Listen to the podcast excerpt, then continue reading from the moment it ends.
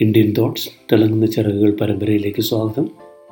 Episode എൺപത്തി മൂന്ന് തോൽക്കണോ ജയിക്കണോ? ഞാൻ ജോസഫ് മറ്റപ്പള്ളി. ഇതിഹാസങ്ങളിലെല്ലാം തന്നെ പകയുടെയും യുദ്ധത്തിന്റെയും പ്രതികാരത്തിന്റെയും ഒക്കെ നിരവധി കഥകൾ കാണാം. അതിൽ മതഭേദമൊന്നുമില്ല.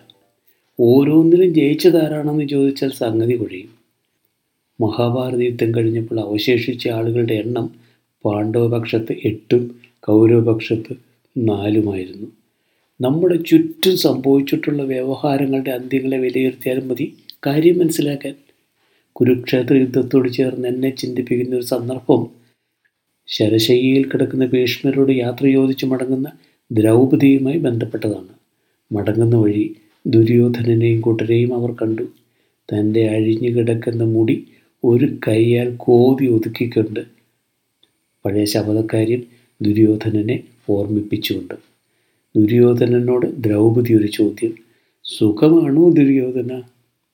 ഇത്തരം മുനവച്ചുള്ള ചോദ്യങ്ങൾ ചോദിക്കാൻ ഇഷ്ടപ്പെടാത്തവരാരും കാണില്ല.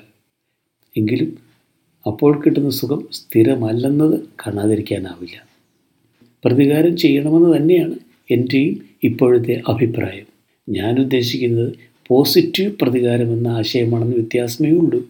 അതിനൊരൽപ്പം ക്ഷമ കൂടുതൽ വേണ്ടി വന്നേക്കാം. ലോകത്ത് വിജയിച്ചുവെന്ന് നാം കരുതുന്ന ആരെ വേണമെങ്കിലും നോക്കിക്കൊള്ളൂ. എളിമപ്പെടുത്തലുകളെ എത്ര മനസാന്നിധ്യത്തോടെയാണ് അവരൊക്കെ നേരിട്ടതെന്ന് കാണാം. ഗാന്ധിജിയെ ഒരു പതറാത്ത പോരാളിയായി മാറ്റിയത് അദ്ദേഹത്തിന് കിട്ടിയ അപമാനങ്ങളായിരുന്നിരിക്കണം. രാജാറാം മോഹൻ റോയ് തന്റെ ജ്യേഷ്ഠ ഭാര്യയെ ജ്യേഷ്ഠന്റെ ജഡത്തോടൊപ്പം ചിതയിൽ ദഹിപ്പിച്ചവരോട് പ്രതികാരം ചെയ്തത് സതി സമ്പ്രദായം നിർത്തുന്നിടം വരെ പൊരുതിക്കൊണ്ടാണ്. ഇനി നെഗറ്റീവ് പ്രതികാരമാണെങ്കിൽ വിപസന ധ്യാനത്തിന്റെ പരിശീലകനായ എസ് എൻ ഗോയങ്കാജി പറഞ്ഞത് ശരിയെങ്കിൽ ആദ്യത്തെ ഇര നാം തന്നെയായിരിക്കും.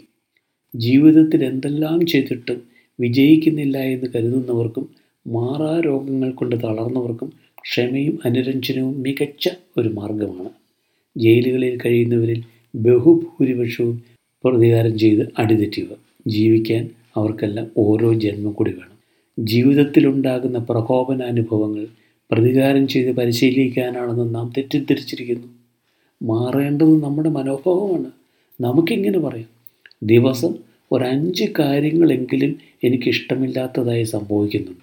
അത് വെച്ച് നോക്കിയാൽ പത്ത് വയസ്സ് മുതൽ മുപ്പത് വയസ്സ് വരെ നാൽപ്പതിനായിരത്തോളം പ്രാവശ്യമെങ്കിലും പ്രതികാരം ചെയ്യാൻ എനിക്ക് കാരണങ്ങളുണ്ടായിട്ടുണ്ട്. ഓരോന്നും ഞാൻ മനസ്സിൽ സൂക്ഷിച്ചിരുന്നെങ്കിൽ അല്ലെങ്കിൽ അവയുടെ പിന്നാലെയൊക്കെ പോയിരുന്നെങ്കിൽ മറ്റൊന്നിനും എനിക്ക് സമയമുണ്ടാകുമായിരുന്നില്ല മാത്രവുമല്ല ഇവയെല്ലാം ഉള്ളിൽ കിടന്നഴുകി ഒരു രോഗിയായി തന്നെ ഇതിനോടകം ഞാൻ മരിച്ചേനെ. ആരുടെ ജീവിതത്തിലാണ് ഒരു ദുരനുഭവമെങ്കിലും അപരനിൽ നിന്നുണ്ടാവാത്തത്? ഏത് സമൂഹത്തിലാണ് ഒരു കുളങ്കലക്കെങ്കിലും ഇല്ലാത്തത്? ഇവയോടും ഇവരോടുമൊക്കെ പ്രതികാരം ചെയ്ത് സന്തോഷത്തോടും സംതൃപ്തിയോടും കൂടി മരിച്ച ആരെയെങ്കിലും ഓർമ്മയുണ്ടോ? ഇല്ലെങ്കിൽ ചുവടൊന്ന് മാറ്റുക തന്നെ വേണം. എല്ലാ ഇടങ്ങളിലും പോസിറ്റീവ് പ്രതികാരത്തിന് അവസരങ്ങളുണ്ട്.